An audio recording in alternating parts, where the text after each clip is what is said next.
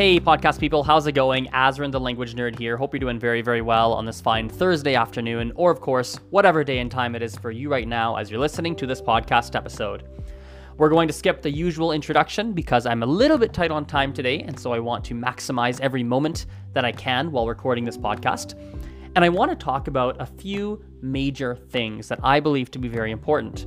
The first one is a basic principle that often people don't follow which is when you ask somebody a question in terms of what you can do to improve in whatever language or languages you are currently learning, I highly recommend that you are very specific with your question. I received a question on Instagram, would have been, I think, yesterday. I'm actually going to read it to you because it's fascinating. And it's the prime example of what you do not want to ask. So somebody asked me, if you have free time, can you help me with grammar? It's really frustrating me. I then replied and said, What grammar points specifically? And the person replied saying, Oh, um, I don't know, sorry.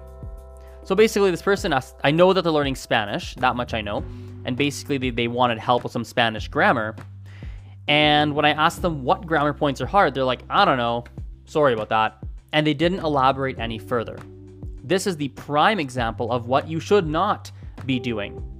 And to be honest, I do feel that everybody listening to this podcast here, most of you probably wouldn't go to that extreme. Most people probably don't go to the extreme of, I want help with grammar, but I don't know what what's hard with grammar. Most people probably don't do that. That's not the I don't typically see that level of of broad question asking for the most part. Sometimes yes, but for the most part I don't.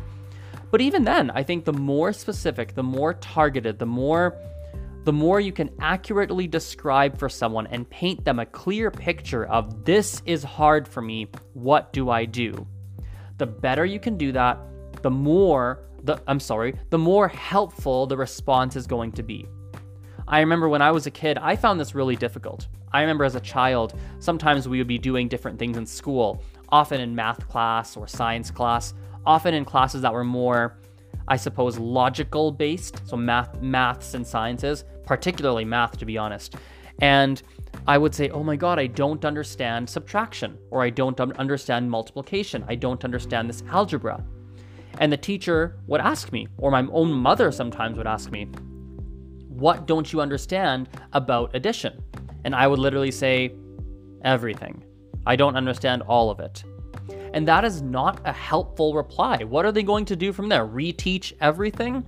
Or if I say, I don't know what I don't understand, it's just hard, I don't understand it.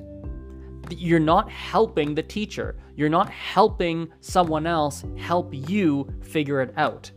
So I think it is important to do the, the, the best job you can to, to clearly, in an articulate manner, explain this is what's hard this is kind of the element that I'm really struggling with.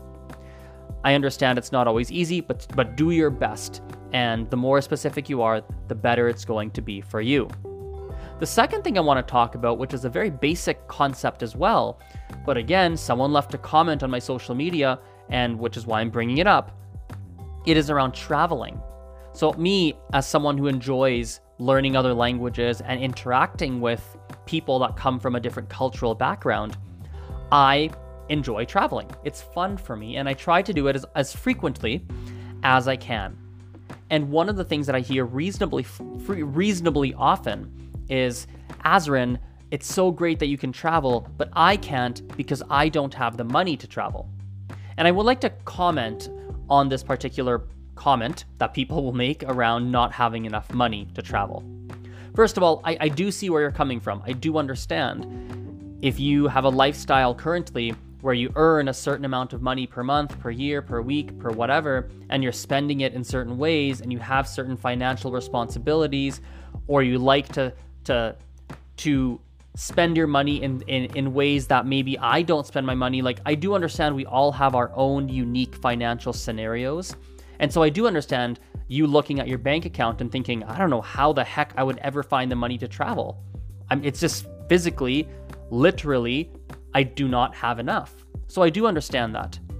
However, it is actually shockingly easy or shockingly simple. I won't say easy because it's not easy, but it, the, in principle, it is actually shockingly easy to have the funds to travel once in a while. Maybe not every year or every six months or every month or anything like that, but once every five, six, seven, eight years, it is more than practical. More than practical.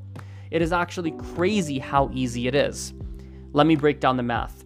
If you save $25 every single month, 25 is not a lot of money. It is reasonably simple for people to save $25 a month for many of you. I understand not all of you, but for the vast majority of you listening to this, saving $25 a month is more than doable. Okay? If you save $25 a month, you are going to have $300 after 12 months. $300 is not enough time is not enough money to travel, obviously, unless you're just going to do a quick road trip or something to that effect. But even then, 300 is probably not enough. But if you were able to save $300 a year, aka $25 a month, after 5 years, you have $1500. And that is enough to make a small trip heck, maybe even a, a larger trip. You can't travel anywhere in the in the world because maybe the flight ticket is too expensive, maybe the living expenses, the hotels or whatever, the hostels, wherever you're staying, that's a little bit pricey where you're going. So maybe not quite enough, but definitely might be enough for a lot of you, depending on where you want to go. And even if it's not enough, if you wait seven, eight, nine, ten years, you're gonna have 2100 to $3,000, which definitely is enough to go take a trip more, it's definitely enough. And so, if you're just a little bit patient and you save a little bit of money, $25 a month every month, I know the age demographics. No one very I mean, I don't think there's there's a very small percentage of you who are going to die in 10 years or 5 years. No one's really 95 and listening to this or 87 for the I think anyway, maybe one or two of you, I don't know. But it's a it's a it's a young audience that you're going to be alive in 5 to 10 years and if you save for five to 10 years, you will be able to take that trip. And when you take that trip, it's going to help whatever, especially if you take the trip to a country that speaks your target language and you structure thing, you structure and plan your trip accordingly, you can use that to make some massive leaps forward in your target language while simultaneously getting getting um, a cultural experience that is going to open your eyes and is going to be incredibly enriching enriching for you and open your eyes to a different way of seeing things. And that's $25 a month. A lot of you, a lot of you can save more than $25 a month. You can save $50 a month, and all of a sudden you can travel in 2022 and not like that's two and a half years, or you can travel in 2024, right? Or a lot of you can look at your current spending habits, and I'm, I, I, I feel confident in saying a significant percentage of you spend your money in quote unquote dumb ways.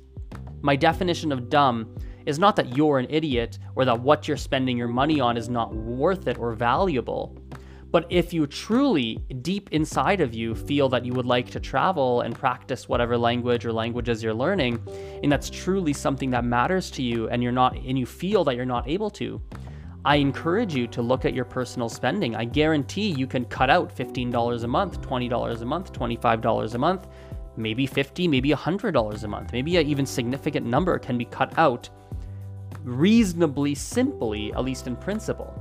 And all of a sudden now you're going from saving $25 a month to $90 a month. And you can travel way faster. Another thing that I recently learned about, I've never actually, I don't have personal experience with it, but from what I can tell, it seems to be a great way for you to go spend, you know, spend some time and go make five, six, seven, eight, nine, ten dollars an hour. It's called Amazon Mechanical Turk. Turk is spelled T-U-R-K. Basically, it's it's a bunch of odd jobs that you can do on the internet. They'll pay like two bucks, three bucks, five bucks, four bucks, a dollar, ten dollars there's things like surveys, there's things like reviewing someone's data about something. They type something, they need someone to quickly review it for typos. Random odd jobs that you find on the internet that you can literally do from the comfort of your own home, sitting on the laptop, just on your computer. And you can go make 50 bucks a month, 25 bucks a month, 20 bucks a month in your downtime. So suddenly you're you're you're saving 25 bucks a month already right? And now you're earning an extra $20, $25 a month already. Now you're at 50. So it's very practical to travel Again, not every year, but every few years, every five years, it's very, very practical to be able to do that, to travel like that without having max, without maxing out your credit cards, without having inc- incredible debt or anything of that nature. It's very, very practical. The, the one thing I will, I will say on this topic, if you are someone who is choosing to spend their finances in a different way because you are prioritizing other elements of your life at this time, for example, you have student loans or you have a credit card debt and you're choosing to put all of your extra money towards that to pay the debt. That's different, right? That's different because you've actually made the choice to spend your money in a certain way to pay your debt and get that covered off, and that's why you're not traveling. More power to you. You're making a responsible decision. Or even if you're someone who's saying, hey man, I'd love to travel, but it's something I say I'd love to do, but I don't really deep down actually want to go do it. And I'd much rather go drinking with my friends. I would much rather spend my money on on buying a video game or on buying this and on doing that and that's more power to you. That's that's fine. But uh, what I'm speaking to here is people who genuinely want to travel, whether it's for language learning purposes or just personal purposes, personal reasons. It is very doable for a significant percentage of you even though that's that significant percentage of you might feel that it's not doable, it actually is incredibly practical. It is incredibly practical to do so. And I wanted to make sure I took some time on this podcast and shed some light on that and shared some insights on that that hopefully breaks through to one, two, three, four, five of you and plant some different seeds that weren't there in your mind before. Um, it's something I've done a lot. I've traveled a lot. It's very enriching, and I think it can help you guys with your languages and just in life in general. So, anyway, I've got to wrap this up. I've got some other things I need to I need to move on to work-wise. So, thank you for your attention. I appreciate it as per usual, and we will talk very very soon. Bye for now. See you.